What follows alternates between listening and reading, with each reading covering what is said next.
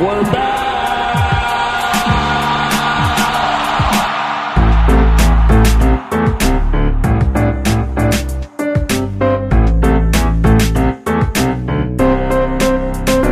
give me another beer.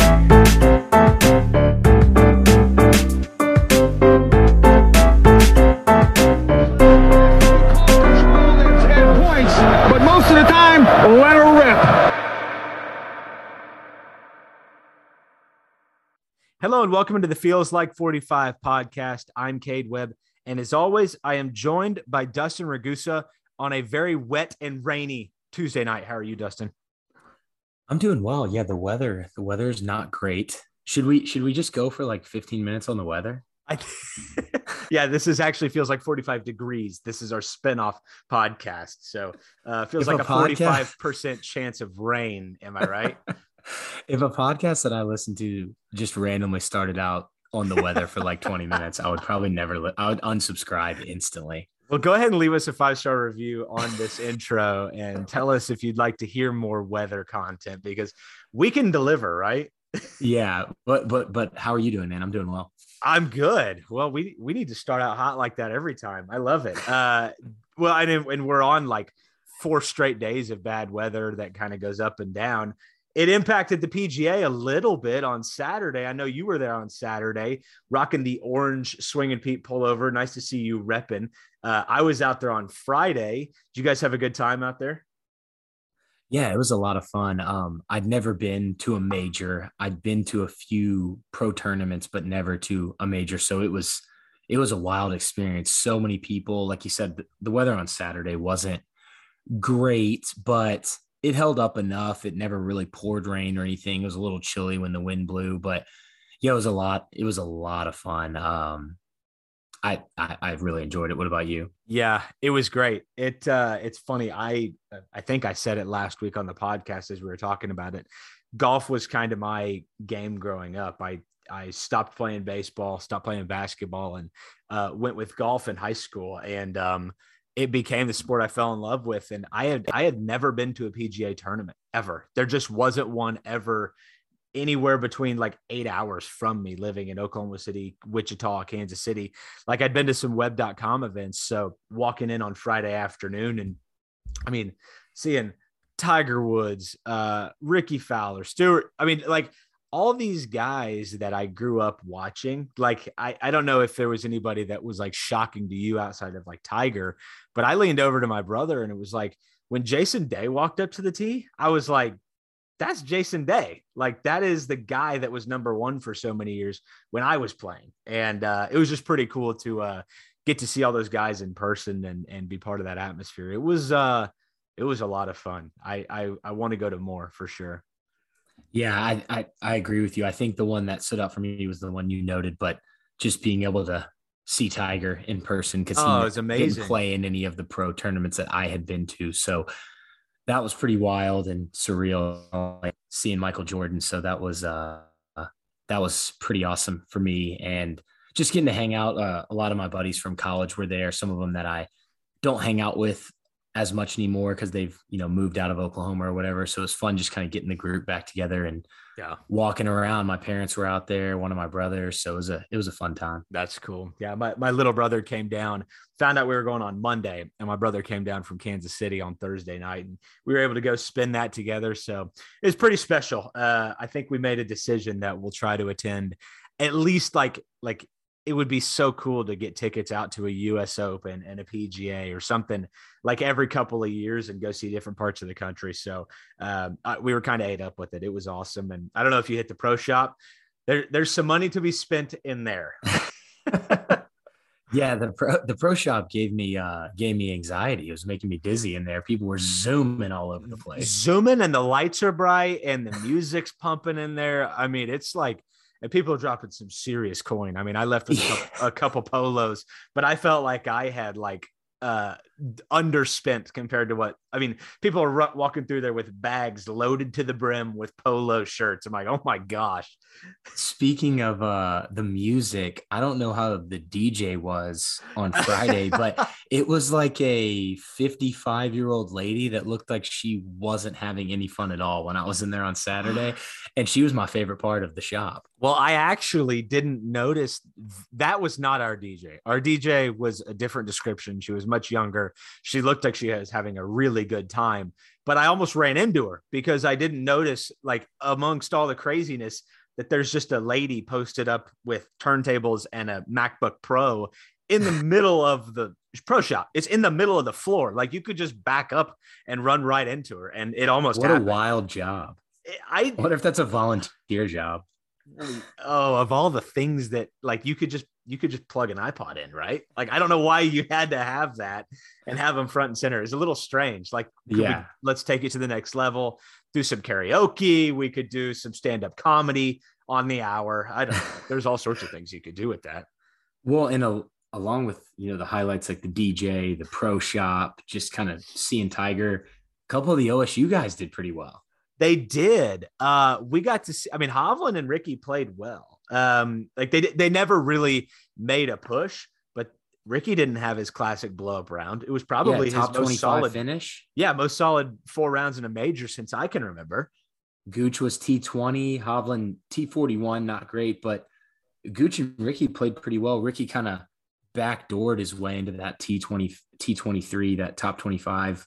But uh, tough to watch Noren and Wolff miss miss the cut. You know, Wolff's we know his struggles as of late. We've talked about him on the podcast, but I was expecting for the five guys to make it. So I was a little surprised Noren didn't, but it was cool to see the other three and get to watch them on Saturday. And I know you were out there on Friday, so seeing everybody, but It and that was kind of the thing that I really enjoyed about being there Fridays. Uh, we we followed everybody. I mean, uh, we got out there early enough to see Wolff play a couple holes. Um, we didn't get to see Gooch. That was the only one I was a little disappointed in. We were out there to see, you know, the groups like Brooks Koepka, Justin Thomas, Rickie Fowler, Jason Day, Tony Finau, Schauffele, all those roll in, um, and then be a couple head, a couple holes ahead for Tiger and and Rory. It was just like it's hard to believe how many superstars were out there just in person. So, anyway, I'm glad you guys had fun, and uh, it was Southern Hills was immaculate. I mean, they've done a really, really nice job there. yeah, it's it's an awesome course. It was it was a blast. I think it's gonna be back there in like 2030 or something. Oh, that's good to know. Not yeah, I, did, I didn't know not that. too far away. I, I, I may be wrong on that. I thought that's what I saw, but Well, it can't come Um, soon enough because it, I mean, that opening tee shot, well, it was just like it had a signature hole. I mean, Southern Hills should be right on the top of the list for courses to go back to for the PGA and the US Open, I would think. So, yeah, it was it was awesome. And speaking of golf, women's golf, OSU women's golf wrapped up their season. Kind of a tough finish at the national championship. They finished 19th. They didn't advance. The top 15 teams advanced to the finals. Uh, they didn't advance. So tough season for them, losing Fierro, losing McGinty, two of their top players during the season. But they still were able to, I believe they won four tournaments during the year. I didn't think it was a terrible year. Maddison Hinson-Tolchard actually got to continue playing. I think she finished after the rest of the team finished because of how she, her score. I think she finished 31st overall. So pretty good, pretty good overall from her there. But we'll see kind of what happens with the girls going forward. They they faced a lot of diversity this year and we're still able to make it to the national championship. So best of luck to them, I think, moving forward. But um, you know, I I- I think they'll be able to kind of pick it right back up where they left off next year. yeah, it was tough. I mean, I think we talked about it when those two players transferred out. It happened on one episode. And at that moment, it was tough to see how Oklahoma State women's golf, you know, I mean, squeezed anything other than what they got out of the season. You know, we I, I said that that really sets them back, and I would think even with that, they still had a pretty nice season. And I think you put it perfectly. They'll be able to pick back up next year and figure it out, and probably string together a, a much nicer season, one that they may be more excited about. Yeah, I mean, they never finished outside the top three in any of their regular season tournaments. It's pretty That's remarkable. yeah, that's pretty impressive, especially like I like we just mentioned several times, losing those two two of their best players. So and then men's golf, they start national championship on May 27th at Grayhawk Golf Club in Arizona, which I believe is where the women played as well. So I I think I think they've got a shot to win it. They played really well at the regional, finished T1. So I, with guys like Eugenio, Eamon, uh, Bo Jin, Stark, they should be able to make a run. And I think it'll be the match play will be televised. So that would be awesome if they can get to that portion of it. But I don't know, Cade, do you think they've got a shot? Oh man. I mean, it would be pretty sweet, right? It hasn't been a I mean, you know, any year they don't win the Big 12 is like, well, it's been a little bit of a disappointment, right? But it, it is a course they're familiar with. They've got the star power. I, I mean, you get into match play with them. I would think that that's where you don't want to run into Oklahoma State is against against them in match play. You might want them in that stroke play comp in the stroke play part of the tournament, but match play is a little bit of a tougher matchup, I think, um, depending on who they were able to get. So yeah, I mean, I I like where you're going. Do I think they'll win it? Probably not. Um, it's I mean, I hate to say it, but there's a there's a school near us that is having a pretty good year that looks like they may make a run at it. So we'll see what happens. Um, but I do think they've got a shot. Yeah, I think they'll definitely make it to the match play round, and I, I think it'll be, I think it'll be fun. I, I think they'll be in the mix for sure. Let's see if we get Bedlam. yeah, that would be wild. Well, Dustin, uh, let's transition a little bit into some football news. Appreciate you opening up with some golf there. I know a lot of our listeners were at the PGA, uh, ran into a couple, which was cool. But uh, yeah, it's uh, it's always nice. And again, shout out to our friend of the pod for uh, hooking us up with that. It was a great weekend out there. But one big piece of news this week broke actually right after we got off the pod last week. News broke the following day that the NCAA had changed some rulings that will allow a signing class to be above the previous limit of 25. So now you can sign as many players as you want as long as your overall scholarship limit remains at or below 85. Dustin, did I get that right? Yes, yes, you did. They did that. And they actually also voted to do away with the NCAA mandate that conferences with 12 members or more must divide in divisions and play a championship game between the two division winners. So you saw the Pac 12 recently came out saying mm-hmm. that the two teams with the highest conference winning percentage will now face off in their championship game. So that, that'll be interesting to see how that moves going forward. It's going to affect the Big 12 because they're obviously going to go above that with the teams coming in. So uh, while OU and Texas are still in the conference, so we'll kind of see how that goes. Not not a lot to dive into there, but back to your original point, Cade. Sorry to kind of go off on a sidebar there. We got a question on this, so I wanted to go ahead and hit it now because we can kind of discuss this while we go through it. But at Brennan Ramos, Brennan Ramos, a friend of the pod, he sent us some questions before. He says basically he asked us for our takes on how OSU approaches not having to deal with this signing class limit and kind of how it affects them moving forward. I, this is something I know Gundy has pushed for, Cade. You know, we've seen him talk about it. I know there was a quote I saw from Pokes Report where Gundy from Gundy last summer. He said, It's really simple. If you lose a player to the transfer portal, then you can pick up a player one for one and forget the 25 initial limit. You keep the 85 limit on scholarship players. You have teams that have been on probation or gone through tough times and they're down 10, 15, even 20 scholarship players. And you ask them to play games. Player safety, you have to let schools replenish their roster. So this is something Gundy was ahead of the curve on, as he usually seems to be on pretty much every yeah, no NCAA kidding. ruling. But what do you? I mean, Cade, what is your overall take on how this affects OSU and just college football? Well, I had never really uh, considered the idea of, you know, I mean, shoot, you have a mass exodus, and all of a sudden you're hamstrung on the amount of players you can sign in a class frankly, it seems like an oversight the fact that that rule still existed with the transfer portal being a thing. Now you have no limit to how many players can transfer out, but you are limited to the amount that you can bring in.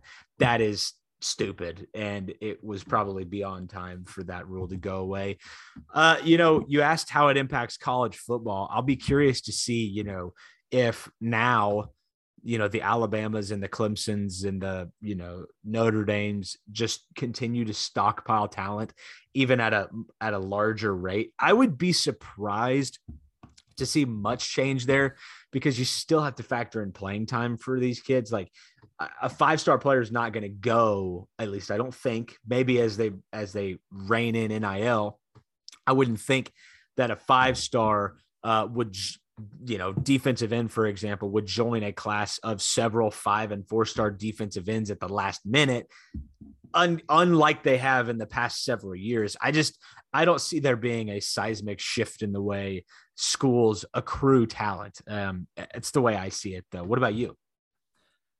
Yeah, I think there's a couple different ways this kind of plays out, and I think I think you made a great point there. But OSU, like Gundy mentioned, they'll be able to bring more players in when they're losing players through the through the transfer portal. So that's a plus because we've seen we've seen Oklahoma State lose some players there and you know kind of struggle to to get back to the they're still I think we mentioned on the last pod they're at 83. DeAndre Jackson actually made that 84. So still not even at the limit and we're, you know, getting into July or uh and getting close to the July time when, you know, the players can kind of get back into summer workouts and everything. So it'll be it's interesting and like you mentioned so now some of the blue blood programs your alabamas your ohio states they can bring more five and four star recruits in but like you pointed out maybe these guys don't get playing time so i'm not really sure how that works out there. Something else you know when oklahoma state is looking at a position on their team and so they're going into a class saying hey i think we need two defensive, three defensive tackles in this class because we took however many last class. We got this many on the roster. Now you can kind of, instead of being super selective, maybe you can take some more guys. And if you take more guys in, maybe some of the guys on your roster that don't think they're going to play ended up transferring out after that. So maybe a guy you were iffy on in high school, you're able to send that offer out. So I'm just not really sure how it's all going to play out there, but it'll be it'll be really interesting to see. I, I do think it's going to be a positive for OSU in the fact that they'll be able to the the Gundy's main point with replenishing from the transfer portal. So we'll kind of see all the ins and outs and how this plays out going forward. But if Gundy wants it, it's probably good for OSU, and and I'm good with it. Well, and it also, you know, if you think about it, Oklahoma State this year, for example, you know, if there's a uh, position that may not be of need, but you would take that player anyway. Like, let's say a quarterback was looking at Oklahoma State, but they really, really need to use that that scholarship at offensive line or running back or cornerback. But they could have used a quarterback. That this rule now helps that situation as well. Yeah, and, and it's no secret, Dustin, that there are there are difficult conversations that are had between programs and players. Scholarships are not guaranteed for four years. Scholarships are renewed at one year. That is that's that's the way it works. And so there are oftentimes, especially in college basketball, um, where at the end of the year you assess the roster the way it exists and you make decisions even about players on your own roster. And so I would expect that this rule helps facilitate some of those discussions and makes them a little more black and white. Uh, there's, you know, especially as Oklahoma State would take a, you know, again, I use quarterback as an example because it's a little bit thin this year underneath Spencer Sanders, but you probably would have taken one if somebody wanted to come if you could have figured out a way to make that work somewhere else.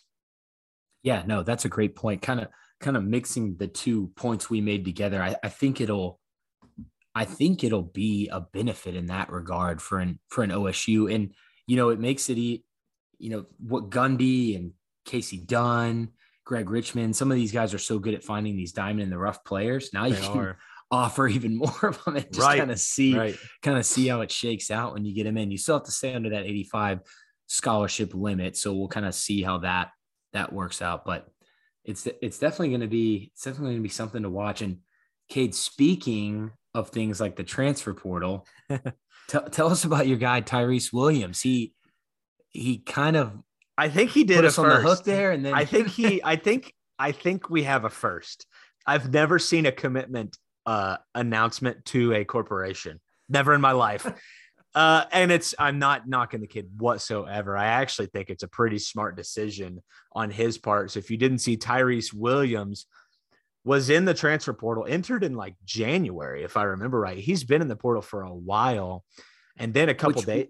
Yeah. was one of the was probably the biggest loss of the offensive lineman to the transfer portal. That's Yeah. a guy who I think was going to contribute pretty significantly next year if he stayed. he was a redshirt junior, I believe. He had been around for quite some time and was definitely in line to contribute some significant playing time and entered the transfer portal a few days ago. Um, announced that he was withdrawing from the transfer portal and would not be taking uh, like uh, would not be talking with coaches anymore. And I think Dustin, you and I took that to mean is he coming back to Oklahoma State, knowing now that Prince Pines isn't part of the uh, program, like there is a spot that they're looking to fill. There was about a 45 minute window there where it was like, oh, does Oklahoma State have another player? And then we find out that he did not because he had decided to take his talents to Dell Technology uh, in Texas. Which again, it's it was just funny the way it happened because I I saw the commitment tweet and thought, oh, he's coming back, and uh, he was not. He graduated and he's uh, joining the workforce, which is uh, which is awesome. So we had actually heard, I think we may have mentioned it on the podcast that when he entered the transfer portal, he was considering retirement as an option. Yep. So I wasn't super shocked by it when that second tweet came out, but it would have been nice if he would have come back. But I completely understand where he's coming from. I know there was, you know, just some kind of overall issues where if he he didn't really think he wanted to continue playing, and I guess he decided on that. But this was a guy who was the backup center for a little while, hoping that he could be the eventual starter there. I know he had some issues snapping the football at times. Played in five games in 2020. Then in 2021, they moved him to guard, a little undersized there, but played pretty well. He started in two games. Um, and then, like you said, probably going to be a guy who comes in and plays at left guard this upcoming season, but he went to the transfer portal and now he is no longer playing football. So that would have been awesome if if that second tweet would have came out and he said he's coming back to Oklahoma State, but it, it just didn't work out like that. But but best of luck to him at Dell and seems like a pretty good position he landed there. Yeah, no, no doubt about it. Um, again, not knocking him whatsoever. It's a, it's an admirable decision, and probably was one that was either going to happen this year or next year. And so take, take the job that's out there, especially right now. So, um, good news there. And then some other good news uh, for Oklahoma State. There is a report out there, Dustin. I know we were going to touch on this. Um, it- I believe this is from Pokes Report that Yeah.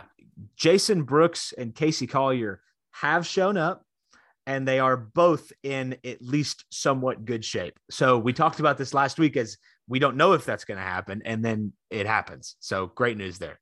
Yeah, Robert Allen is reporting from a source that these two guys came in and they look like they're ready to get after it. Uh, Brooks, six four and a half, weighing about 310 pounds. Collier, six six and a little bit over 300. It seems like we had talked about this that they, they think Brooks could play guard or tackle. You know, he had snaps at both at Vanderbilt. If you can, if you go back to the Twitter thread we put out on our feels like 45 Twitter, you can see some of his snaps at both of those spots on the offensive line and both guard positions. Collier hasn't gotten any run yet at the college level, USC transfer, but he is a tackle prospect, could be a guy that fills in a depth need there right away. But once they get with Coach Dickey this summer, I think it'll be awesome. I think the fact that they're in shape, they could probably spend a little bit more time in the film room, on the field, kind of doing some scheme wise stuff, talking with coaches about that.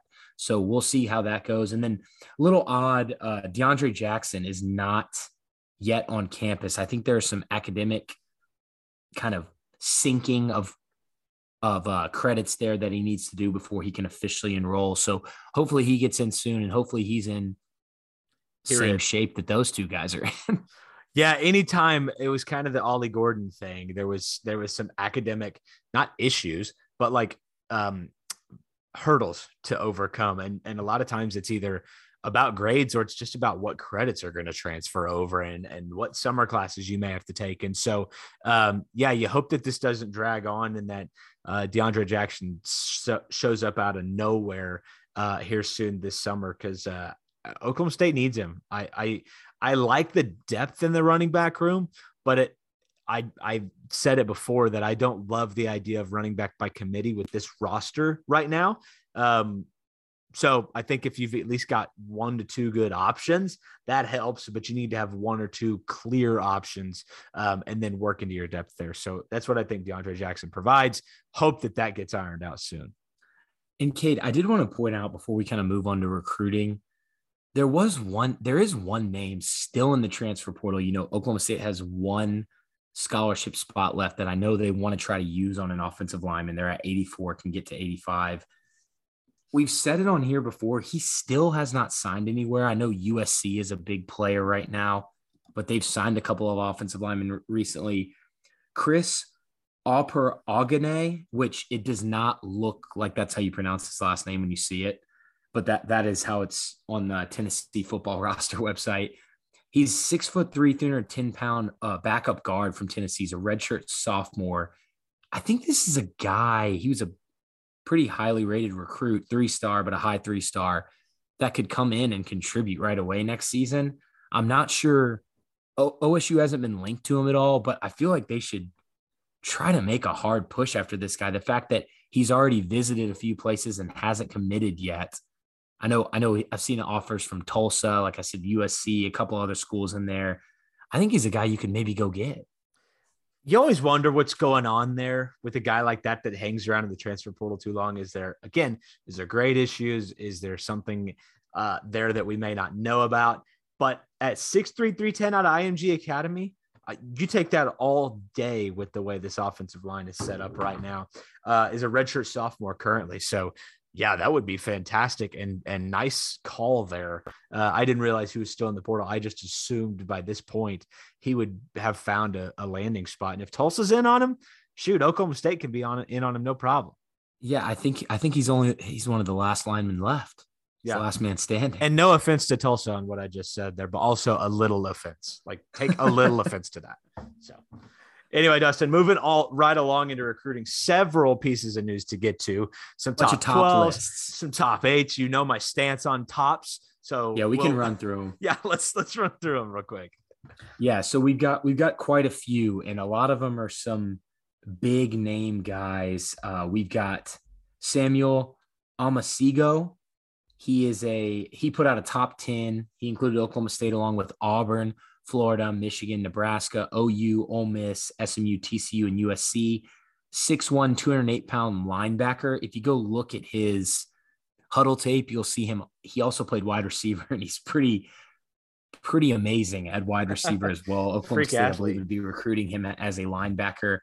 OU, I think, is the favorite right now. No linebacker commits currently in the class, even though you know they have some of those guys that kind of can fit that Leo spot. They don't have a true linebacker there. You got Ashton Porter. He's a four star guy, put OSU in the top 10.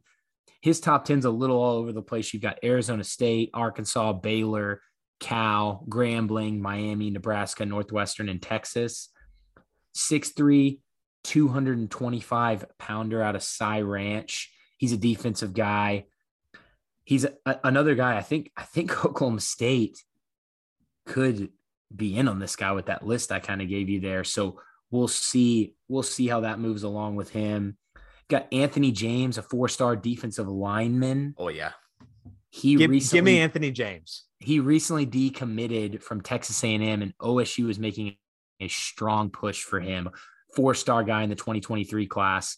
So we'll kind of see where that leads. Both the guys I just mentioned to are 2023.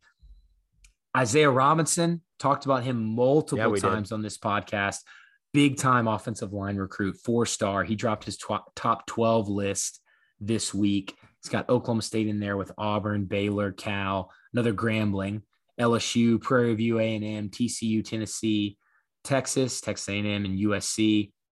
We talked about him a lot. He visited Stillwater in April on an unofficial visit, and we think he'll be back for an official in June. We've got Ethan Thomason, another 2023 guy here, offensive line guy three star. He put OSU in his top eight with BYU, Colorado, Iowa State, Nebraska, Stanford, Utah, and Vanderbilt. He's very large, 6'8, 315 pound. Like I said, a high three star guy. plays basketball as well. He's been to Stillwater twice unofficially already, so we'll kind of see what happens there. I think he's going to try to make an official here soon. Some negative news throughout all this Rodney Gallagher, he's the the athlete we mentioned. He had Oklahoma State in, hit, in, in his top eight. He was set to visit Oklahoma State July 4th. Well, he went ahead and pushed his commitment up to tomorrow. It's looking like it's going to be West Virginia. This is the dual threat QB, 5'10, 160 pounds, probably was going to play wide receiver for Oklahoma State. I believe that's where they were recruiting him at, four star guy. So tough to see there that he's probably going to head to West Virginia. And then lastly, another 2025 guy. I love talking about the 2025s. We talked about the quarterback last week, our guy here. This week it's Alabama running back Alvin Henderson. He's got some big time offers already Ole Miss, Arkansas, Georgia, Penn State, Notre Dame, Miami, Texas, Auburn, Florida State, Baylor. 5'11, 180 pounds, super dynamic guy from Elba, Alabama not ranked yet in the 2025 class, but with those Will offers, be. he's probably going to oh, yeah. instantly be a five star. So that's kind of your that's kind of your recruiting rundown. I saw our guy uh, Jalen Braxton also put out a top list that had OSU, but I think it's a pretty foregone conclusion he's headed to Baylor. That came out right for the pod. Yeah, well, fantastic rundown there, uh, Dustin. I I really like Who's your Isaiah. favorite? Isaiah Robinson. Yeah, I want him too. so. If they could bad. get a four star offensive lineman. Yeah, that'd be so sweet. And and you look at his offer list. Two of them are Prairie View A and M and Grambling. Maybe that's where he goes. And if he does, great. But it looks like you know there's you know some overcomable names on that list um, for Oklahoma State in that regard. Um, the the other name that I really like, Dustin, I'm going to go with Anthony James. If they can get him, um, that would be quite the pull out of Wiley, Texas. So, uh, big fan of both of those guys. But Isaiah Robinson, I've fallen in love with him after hearing you talk about him for the last couple weeks. So, yeah, give me him for sure. yeah, he's been he's been a pod favorite. And just to kind of recap, the 2023 commits currently, they've got QB Zane Flores, offensive lineman Jack and Dean, offensive lineman from Stillwater Jacoby Sanders. Defensive ends Jaden Foreman, Billy Walton, and Ricky Lolahia and then safety Cam Franklin. Yeah, I like it. Good stuff there, Dustin. Appreciate the rundown. Uh, I do want to take a quick break and say thank you to Feels Like 45 podcast sponsor Price Buckley. Uh, Price is the fourth generation in his family to graduate from Oklahoma State University, and he loves working with fellow alumni. Price uses a personalized approach to build a custom investment strategy tailored to your unique goals and circumstances so that you can turn your ideal future into a reality. You can reach Price with Edward Jones at 469 757 0290 or on his website, as always, at edwardjones.com forward slash price hyphen Buckley. That's spelled B U C K L E Y. Again, give Price at Edward Jones a call at 469 757 0290. Appreciate your price. Um, Love you, Price. we, we really do. We really do love you. Um, Dustin, a couple quick things to uh, really housekeeping notes. We talked about Caleb Asbury and Russell Harrison having committed to Oklahoma State last week, but they've actually gone ahead and made it official and have signed. Anytime you see a Twitter account uh, tweeting about it, like a, an official Twitter account, as Oklahoma State did, uh, that's because they have signed. So uh, that makes three signees uh, in this class, uh, in addition to Quion Williams, who would make four. So, but three out of the transfer portal. Dustin, any new thoughts that we haven't discussed on those two prospects? I just wanted to read you these two quotes from Mike Boynton. He put out that he put out in the press releases for these guys signing. So here's the one on Asbury, and apologies for me reading in advance. Caleb Asbury is a flat out winner. He's won at every level and he has had some great coaching while doing so. Caleb is a big time shot maker and a great competitor. He will bring experience and versatility to the, to the table from day one. Caleb was raised in a family of athletes, and the foundation of hard work was laid very early for him. Wow. We look forward to him making a positive impact in our locker room and on the court. So here's the one on Russ. And I want you to tell me what are we calling him Russ now? I like it. He Boynton called him Russ, so I feel like Russ is allowed. Oh, he's Russ. I mean, we could DM like him and ask if that's okay. But uh, tell me the similarities between these two quotes. So, Russ is a highly skilled forward who will make an impact on our ability to space the floor immediately. He has an extremely versatile offensive skill set and length to make him impact to make an impact in our defensive system. He has had a unique journey, and we look forward to him being able to use those experiences to continue our pursuit of competing at a high level in America's toughest conference. Cade, what was something similar in each of those? I'm gonna go with hard work. That's what it sounds like to me. Am I am I close? Hard work is a big one, but I think what I was trying to get at because it was something Boynton has said he wanted to do, bringing you in gonna go-.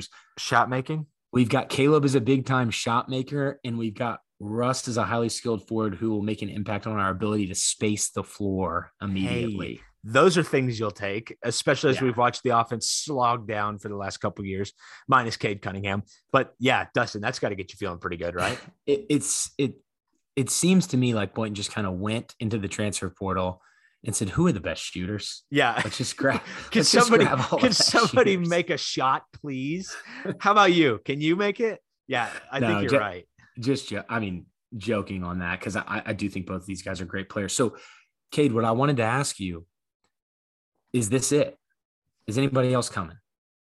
Golly, it feels like the Courtney Ramey uh, train has at least like it's it's at the station. It's at a station. We just don't know where it's at. I mean, he still has several weeks that he can remain in the draft process, and so this this may not get resolved for several more weeks. And so I'm telling you, unless it's Courtney Ramey or a, I mean, a high high level prospect, this is it. That's the way I, think- see it. But I think I it's got to be agree. Courtney Ramey. So. I think I agree. I think it's Courtney Ramey or bust here. I, I, I doubt that, and we could definitely be wrong, but I doubt they bring in anybody else now because what they could do is keep that one scholarship and take that towards the sanctions, correct? Because they'd be at 12 now. Right. That's right. So I, think if Ramey comes, you take him and you go 13 this year and kind of figure it out going forward. But if not, and we, we said this on the last podcast, if not, you maybe just take that one And- uh, towards the sanction. And we had talked about that as not a foregone conclusion. Like they could do that. They likely will at this point, but they don't have to do that. And you know, the the agreement is three scholarships over three years.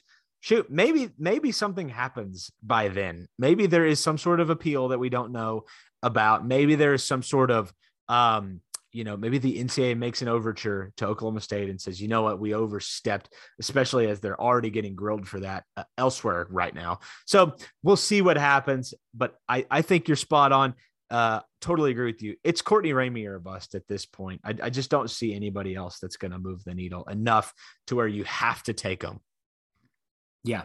Yeah. I think you're right. One thing I'm pumped about too, uh, and this is a, this is a little bit off topic, but Oklahoma State recently announced in the Big East Big 12 Challenge, they're going to be facing off against the UConn Huskies in Storrs, Connecticut, which uh, I I used to live in Connecticut, so this is exciting, uh, and had a lot of friends that went to the University of Connecticut. So uh, definitely an exciting program to go up against. Dustin, what are your thoughts there? I- was a little surprised. I saw this is only going to be the second time that they've played each other ever. I mean, I can't remember the last time they played. Can you? Yeah, it was a 80 to 64 win for OSU, I believe, in December of 1970. So this game is also taking place in December on December 1st. So part of the Big East Big 12 battle. I, I think it's going to be really fun. I think that's a fun matchup. It'd be a cool game to go to. if a buddy that's in graduate school um, at UConn right now. So that would be cool to Yeah, kinda go. That's kind of on my list. We were going to go to Marquette last year, uh, me and a buddy, and uh, obviously that ended up being a COVID game and no fans were allowed. And it's like, well, I'm not going to go to Milwaukee for that. So now it's like, well, I'll go to, I'll fly into New York City, stay the night, drive up to Connecticut, and go see the old stomping grounds, and hopefully see the Cowboys come out with the win. But UConn had a, a much better year than they did last year. They that program has been a little topsy turvy, topsy turvy, up and down. Um, but it seems like things have gotten better. Um, you know, made the NCAA tournament, and um, you know, we'll see. We'll see what happens for them. yeah. And Cade, I think that's the fastest we've ever gotten through football, and basketball and basketball. and we had some golf in there. Which is really good because we have a lot of questions this week. So yeah. uh, i know we'll get to those. We're not quite there yet so so don't turn off the radio. But uh, before we get to baseball and softball i do want to take a break and hear a word from one of our sponsors.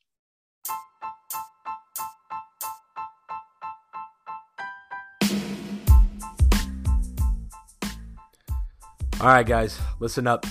Sponsor on the podcast, Homefield Apparel, is absolutely crushing it. If you haven't checked them out yet, you absolutely need to. I mean, they are leading the charge in premium vintage coll- collegiate apparel right now. Uh, I mean, they are offering vintage college sports t-shirts, sweaters, hoodies with over a hundred schools available, and I mean they're adding new ones all the time. This is the perfect gift. Uh, Homefield apparel for the sports fan, for the college sports fan. You got to go check them out and use our promo code FEELS12 to get 15% off your first order. And of course, all orders over $100 get free shipping as always. Promo code FEELS12, 15% off your first order, and all orders over $100 get free shipping at Homefield Apparel. Visit them at homefieldapparel.com. Well, it's the shortest that we've ever gotten through football and basketball, and yet we're still looking nearly at an hour here. So uh, it says a lot about you and I, Dustin, but I, I just love talking to you. I can't get enough. So, um, an interesting week for Oklahoma State baseball. I mean, starting off with the game on Thursday, Oklahoma State jumps out to an 11 to 3 lead. And I frankly, like, I did. I stopped paying attention. It was a little bit late on a Thursday night. Uh, was getting up early to go to uh, to go to the PGA on Friday. And then I look up and Oklahoma State's tied with Baylor. It, I mean, it, it, happened in one inning. Yeah, it was very, very similar to what Oklahoma State did to Texas a few weeks back. Baylor rallied and had eight runs, three of those unearned against Phansalkar, Dylan Marsh, and Bogus to tie the game.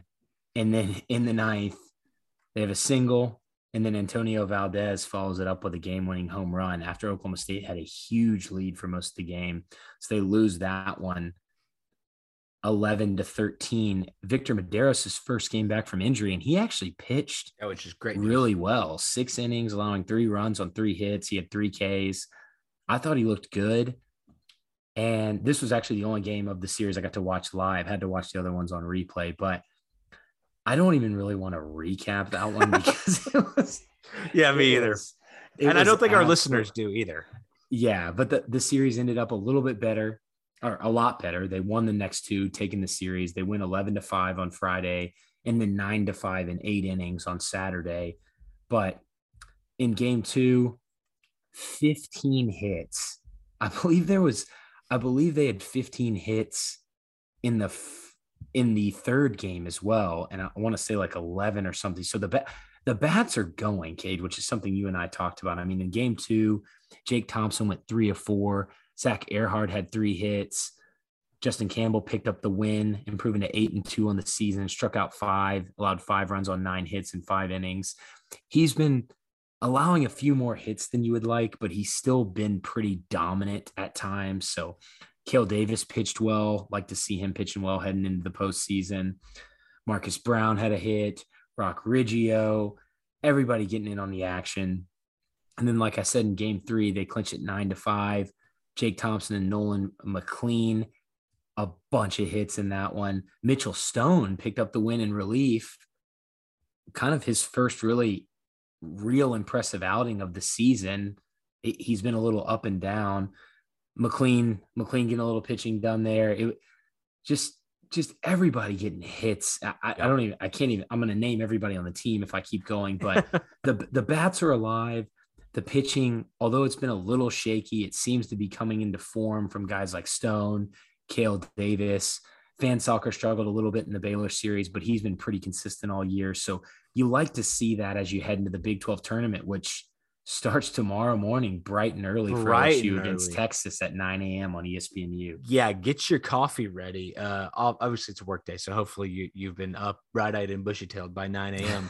but if you're not, you better get up because that's a big one. I mean, Oklahoma State got Texas. That's a tough draw with the five. I mean, Oklahoma State gets the four seed, and Texas falls all the way down to the fifth seed in the Big 12 tournament, which is shocking from where they were at the beginning of the year. But I mean, really, you look around the Big 12 at what Oklahoma has been able to do. Texas Tech, I mean, turned it on. TCU, um, you know, Oklahoma State.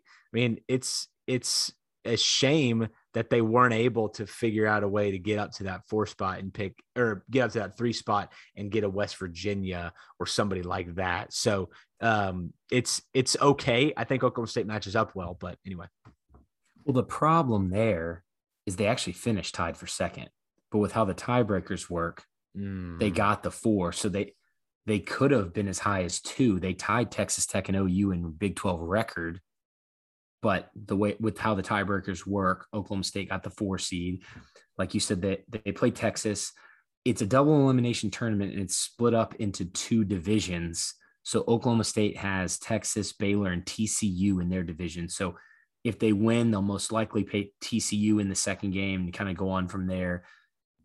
It sounds like they're gonna pitch Victor Mederos first against Texas, and then we'll probably see Campbell in game two, no matter who it is.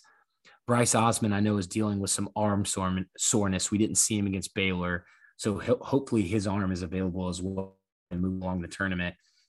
Texas will probably go with Hansen, their ace, but OSU did pretty well against him during the season. They struggled the most with uh, Lucas Gordon on the Sunday game, the one that the one that they came ha- had the huge comeback on. So we'll kind of see how that plays out, but probably don't want to spend too much time breaking down the Texas game because by the time you guys listen to this podcast, it'll Yeah. probably be over. Yeah, that game will have been over.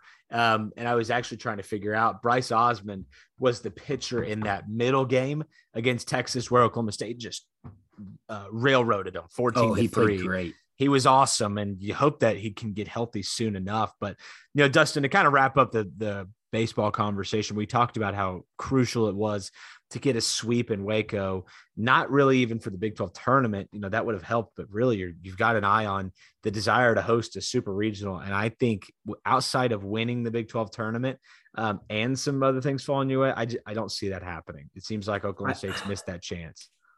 I think if they won maybe three games, they might have a shot. So this is where they're sitting right now. D1 baseball has them at number nine. They're number 17 in the RPI. And then D1 baseball has them as the 15 seed hosting the Stillwater Regional with Arkansas, Louisiana Tech, and Davidson. But I agree with you. It's, they're going to need to make a 15 run, seed maybe is even- low. maybe even win it all to be able to get into that top eight and host. I, I just want to make sure. I, I think they just need to make sure they they beat Texas, take care of business there, and then try to beat who most likely will be TCU. If not, fight fight as much as they can in this tournament and be able to stay in that top 16 because you don't want to get in a spot where you lose to Texas and fall out of, Of the top 16 and don't host That- a regional. That's where I'm at. I mean, could you imagine having gone from a surefire super regional host, which is what it felt like uh, two weeks ago, to falling all the way out and and not hosting a regional? I don't see Yeah. that happening. Um, but it's just crazy how that you know that one week really Dallas Baptist and a sweep against Tech um, really set this team back uh, in terms of ultimately their positioning headed into you know the final stretch of the season. So Victor Mederos getting healthy is massive. Need that to be the case. Need him to pitch well tomorrow. Um, and of course, that game's going to be over by the time you're listening to this podcast. So hopefully, It- Oklahoma State adds another one to their win total against the Horns this year. And real quick, Cade, before we switch to softball, we, the All Big 12 baseball team was announced. And Jake Thompson, Griffin Doersching, Nolan McLean, Justin Campbell, and Roman Phansalkar were first team. Roc Riggio and Zach Ehrhard made the all freshman team. McLean also, so he made the first team as a utility player. He also made the second team as a pitcher and was honorable mention as an infielder. so just showing his versatility. And then Marcus Brown, Trevor Martin, David Mindham, Houston Morrill, and Bryce Osmond were all honorable mentions. So five guys on the first team, two guys on the all freshman team, and then McLean on every team. Pretty, pretty solid there from Oklahoma State. Yeah, yeah, no doubt. You love seeing those guys get recognized.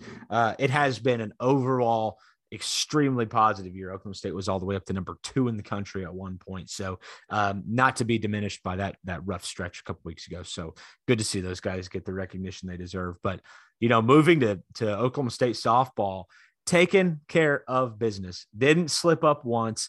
Got a little dicey against Nebraska in that middle game uh, but ultimately able to take care of business even with some limited offensive production uh, in a few of those outings. Dustin, any takeaways from you? I know you got Yeah. him. Fordham 12 0 in five innings, get the run rule there on Friday. They take on Nebraska, beat them 7 4, and then finish it off with a 2 0 victory over North Texas. Game one, Kelly Maxwell, no runs, two hits, struck out 10 in five innings. Julie Cottrell had the grand slam, her second of the season, which was awesome to see. Cheyenne Factor getting hits, Caitlin Carwile, Taylor Tuck with a bunt to move people over, Chelsea Alexander. Uh, Carwile had a home run as well. Just everybody playing great in that one. Game two, Morgan Day pitched seven innings, four runs on five hits. She got into trouble in several innings, but Yep. never really let it get way out of hand. Oklahoma State stole five bases, which tied their season high in that one. Yeah, and it was a little fluky the way Nebraska got two of their four runs. It was a late Yeah. two out rally, hit by pitch, uh, another like bloop it, infield hit, and then a one to the wall, and it's uh you know all of a sudden a two nothing game. Nebraska's leading, so that felt a little fluky, but that's that's postseason you know sports in general, but especially softball. yeah, getting some big time hitting from Busby, Pennington, Elish late in that game, Carwile as well. Chelsea Alexander, I believe she's still on her hit streak.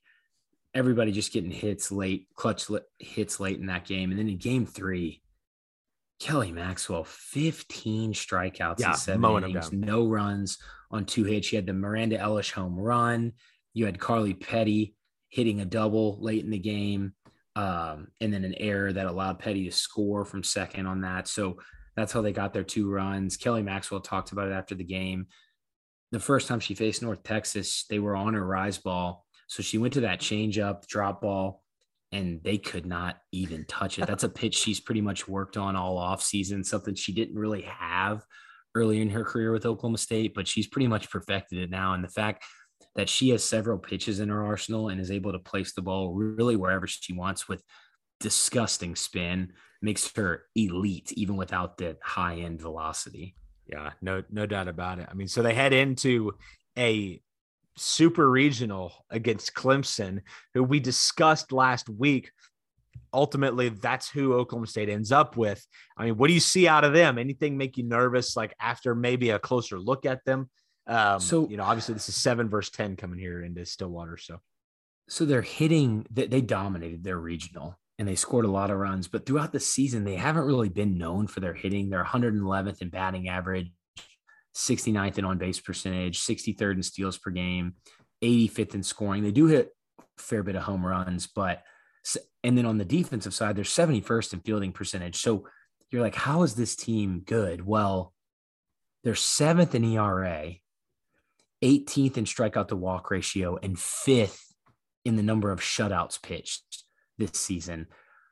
Valerie Cagle and Millie Thompson have been pretty lights out, mainly Cagle on the mound for them, for the Tigers.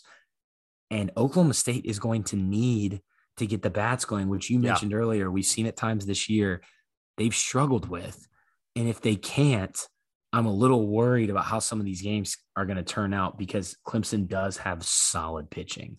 Yeah, I mean, they, these could be slugfest. These could be three to two games, two to one games, and we've seen Oklahoma State grind out some of those wins. You know, I said Oklahoma State had limited offensive production in in a couple of games last week. It was really just one, but they they struggled to get much going at all that game outside of of a home run late in that game and then some action late. It was it was zero zero for quite some time, and so um, you nailed it. I think if Oklahoma State's going to get out of the super, it's because the bats come alive a little bit. Clemson's got the pitching, um, but frankly, Oklahoma State does too to win some of these low scoring games. I compared them to the Kansas City Royals last week. I'm sticking to it. they can win some of these low scoring games. How do you think the super goes? Do you think it goes to the third game or do you think Oklahoma State sweeps it in two? I could see it going to three games. Um, I think Clemson's pretty good.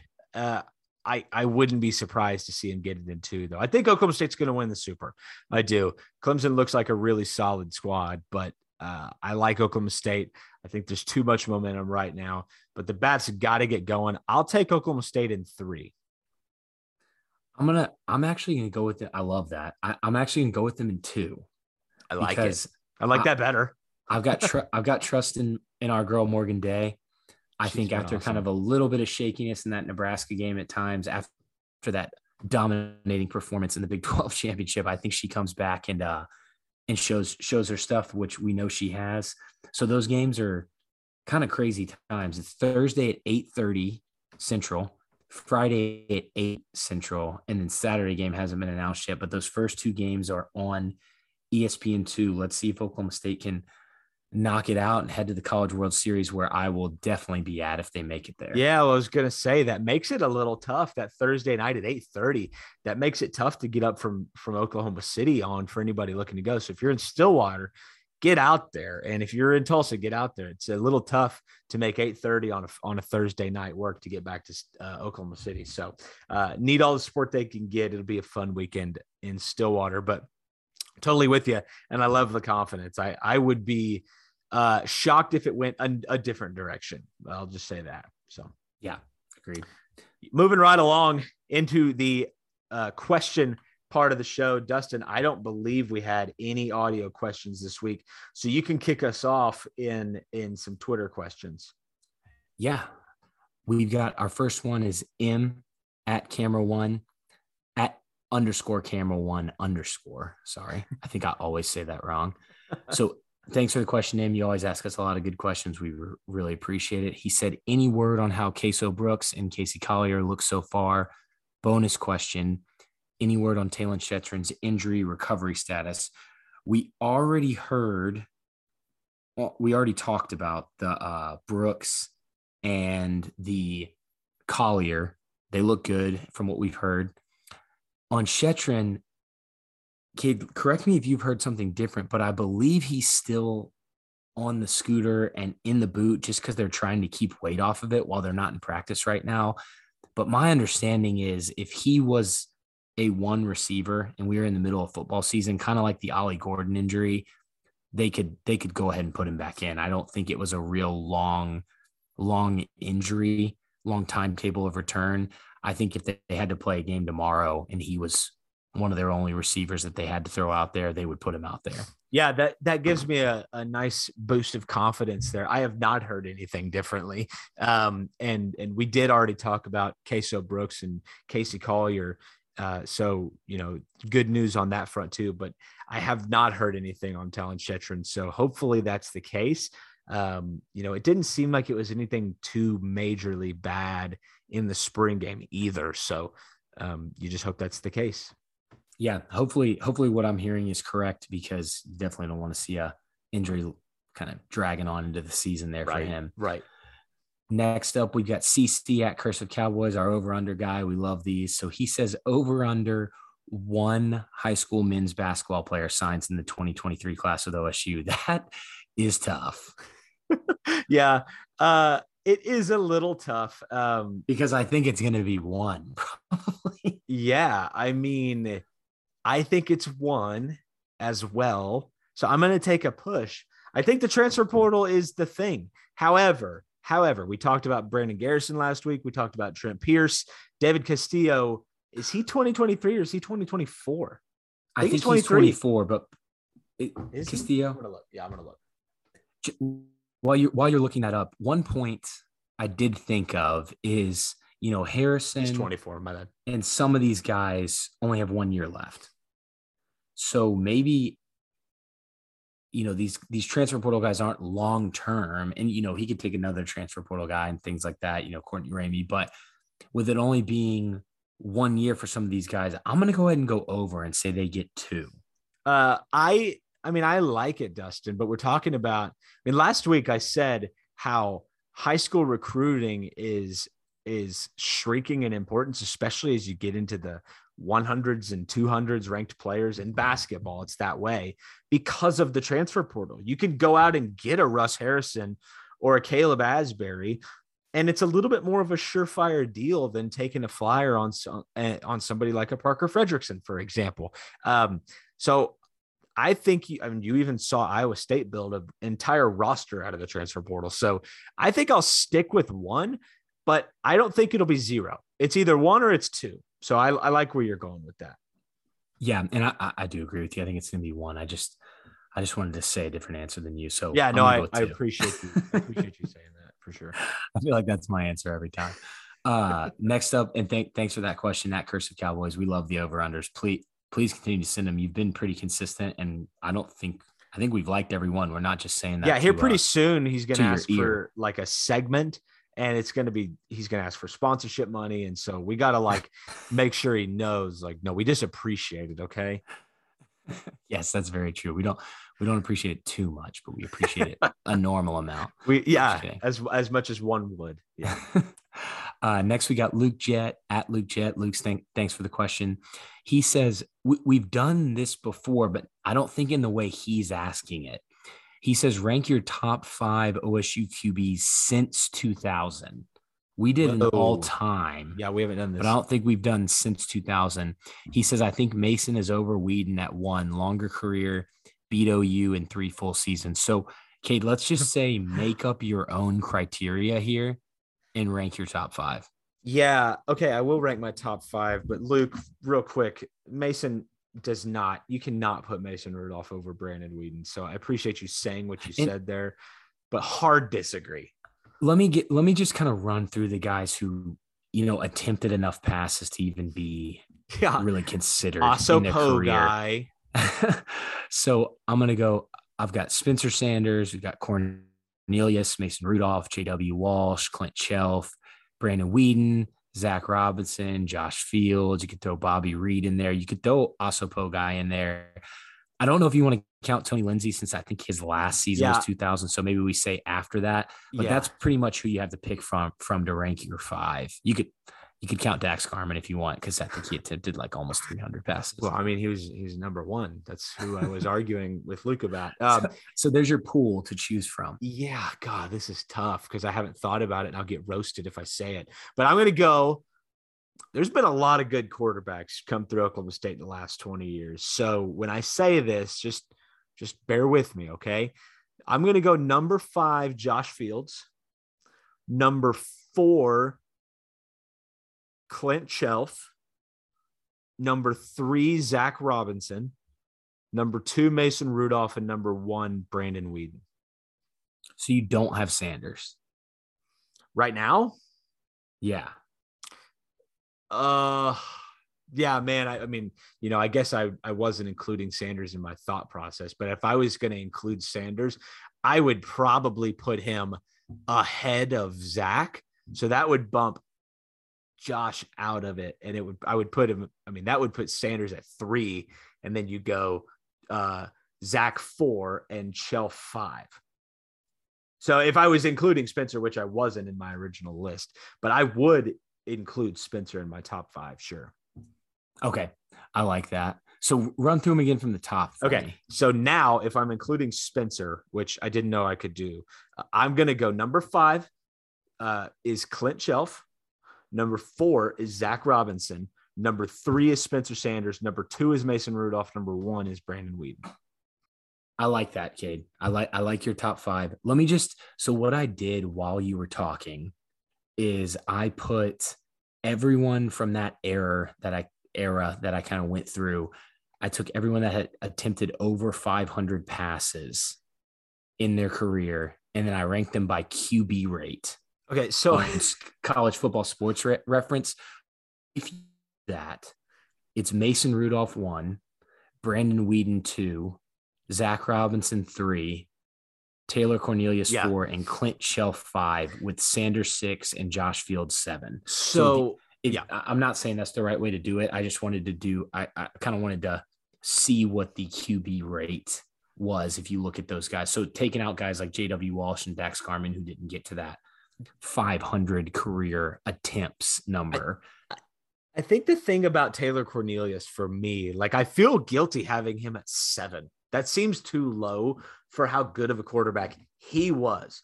But if we're if you got to factor in accomplishments, Oklahoma State didn't do much with Taylor Cornelius running the show for two years. Um, I mean, legitimately, they they just did not have a very good football team, and so I think my perception of him is diminished. But I do think if we're going like pure talent, is he?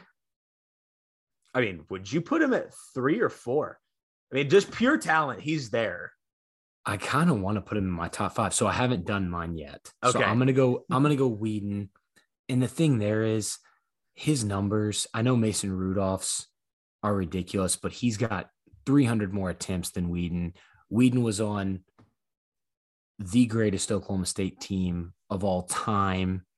He's only two points below in QB rate from Mason Rudolph with that with those 300 less attempts. I, he was extremely efficient. 75 TDs, 27 interceptions. Just from watching from watching both of those guys, I think I've got to go Brandon Weeden there. I'm going to go Mason Rudolph two. I'm actually going to go Zac three. I think I'm going to go Spencer Sanders four, and then my five. It's real. It's hard for me to kind of fight between Chelf Cornelius and Josh Fields there. I think I'm going to go Josh Fields, and I think I'm going to leave. I think I'm going to go Cornelius six, Chelf seven. Mm. And I know a lot of people have Chelf a lot higher. I think it's just hard for me to put Cornelius and Chelf in there when they had such fewer career attempts than everybody else. And I know that's not it's not really fair, but it's hard to, you know, kind of group it's tough to agree group with them all get where you're together because from. L- l- like Cornelius 509 career attempts and Chelf 537. Those other guys, those other guys I put in there. We've got Mason Rudolph who had 1400, 1100 from Weeden. Zac Robinson's at a thousand. Spencer Sanders is already at 886. Josh Fields 815. So you're looking at at least 300 fewer attempts from Cornelius and Chelf from the next closest guy, and Yeah, a, almost a thousand less than Rudolph. Yeah, so I mean, you just exposed it right there for me. That I think the whole reason I have Chelf so high, it one he was a he was a really good quarterback, but he he did a lot while he was at Oklahoma State. I mean, that win over Baylor, who was number three at the time in Boone Pickens Stadium, was a huge win. Oklahoma State was, you know, knocking on the door of a Big 12 title. We don't have to rehash that, but they were much closer than they were with Taylor Cornelius running the show. But again, just from a pure talent standpoint, those guys are they're high on my list. I mean, Cornelius was he's he's three or four in just raw talent, uh, and I know it may not have been raw being a fifth and sixth year senior, but he was still a, a really good quarterback. So don't take my list to diminish any of that. Yeah, and if if you take those two out and go by QB rate, it's it's Rudolph, Weeden, Zac, Sanders, Fields, which is basically my list with Weeden and Rudolph flipped. So I'm probably kind of cheating there after I had, was looking at all these stats. Yeah, no kidding. You- cold, you- so I went in blind, and you had already referenced like Pro Football Focus, college. Like I get it though. I get it. no, I love it. That was a great discussion. We love talking about those questions, and we know that uh, the, those questions get people really fired up. So I'm sure everyone's going to hate our list. I'm I'm expecting some text messages telling me I'm an idiot. Yeah, for and that's real. fine because I am. So Probably coming from me, but that's okay. Next, we've got uh, at 1012 Network, our uh, our parent company there, the podcast network that we're on. That's our guy Philip Slavin. He says, "Where does Cowgirl softball's Big 12 tournament title game win over OU rank all time among Bedlam victories across all OSU sports?" Holy cow. Philip, you have a podcast, sir. You know I can't answer this. I have no This idea. Is, yeah, this is a tough one. I love the question, Philip. It's a great question. Loaded answer. It- it's just tough because I feel like I would need to like look at a list I know. That's where I'm every bedlam win from every sport because all that's coming to my mind is football.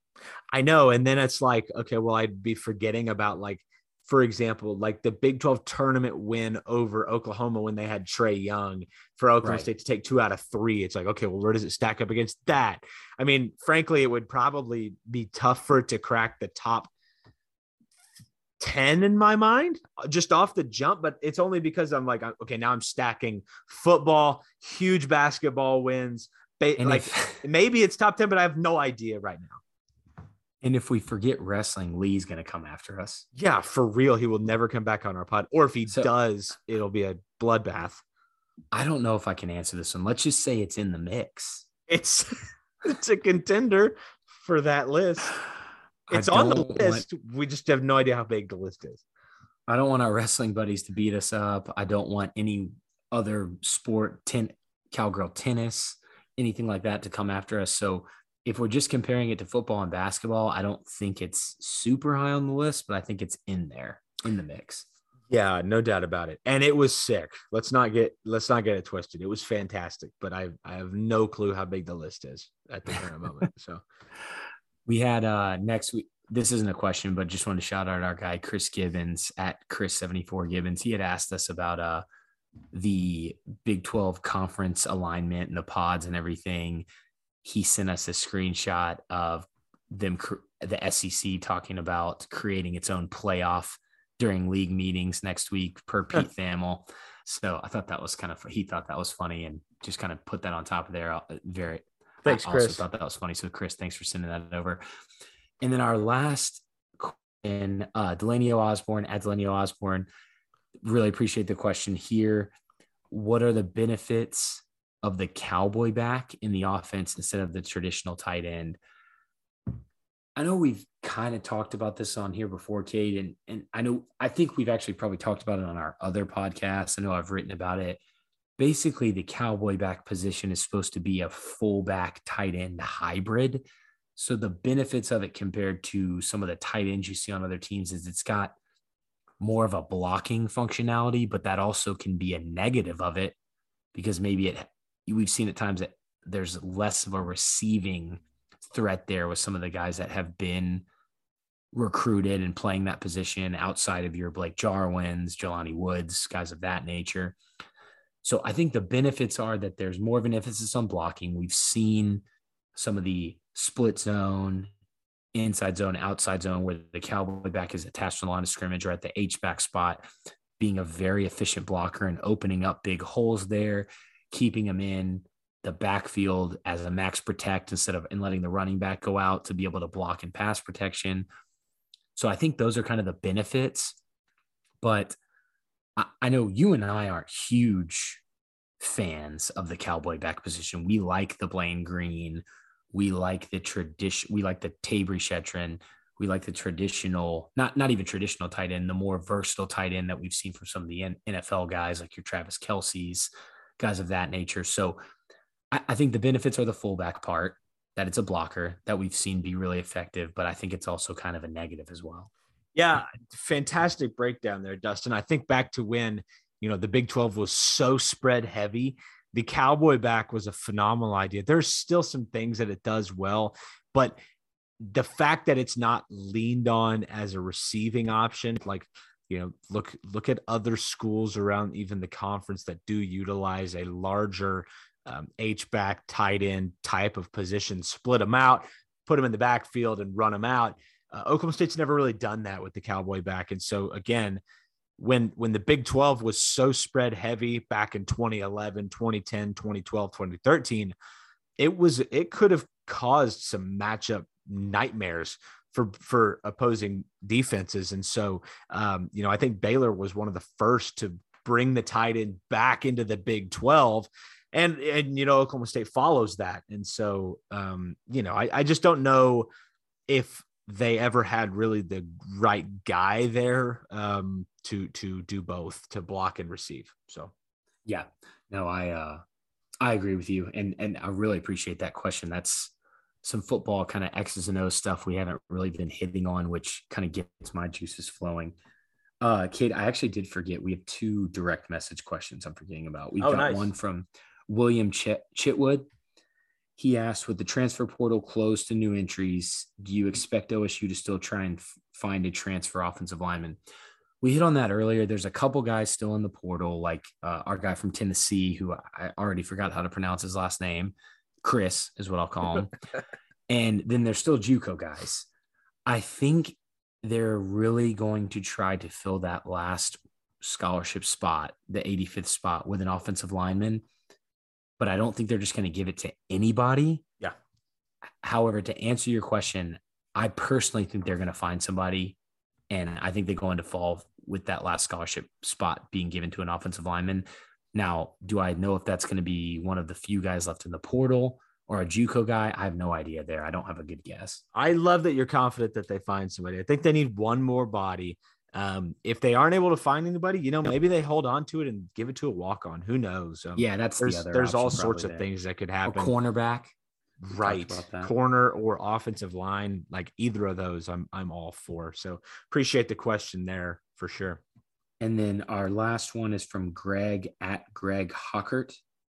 He says he's a big fan of the pod. Appreciate that, Greg. Looking at OSU's football schedule this year, what is your way too early sleeper game we should be concerned about?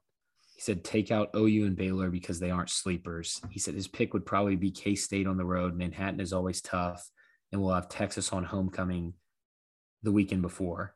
Keep up the good work. Appreciate that, Greg. Yeah thank you greg for the kind words. I like k-state as a pick there. So do Um, I. yeah i think that might actually have been my answer had i not known greg's. If there's another one let me get the schedule in front of me. Emory jones transferring to arizona state makes that game a little more interesting. I don't know if i would still consider that a threat but um, i think arizona state's going to be a little bit better. I mean dustin anything jump out at you with that question outside of i think that's a really good call about k-state Yeah, I'm not not super worried about Texas Tech at home or at TCU. I Yeah, and I mean you can't call Baylor to open the conference schedule as a sleeper. That's that's a huge game. Maybe Texas at home. I I just I'm not gonna say Texas just because they got to prove something to me. Yeah, well maybe they are a sleeper at this point. Yeah, feel I me? think yeah.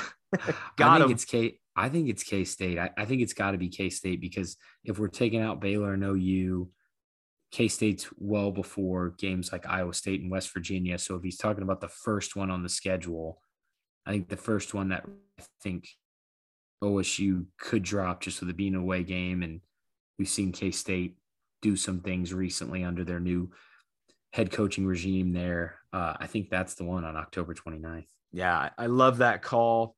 If there's another one, man, it might be at TCU, but I don't I I don't know if I've seen enough out of them to be all too worried about that. I think K State might be decent.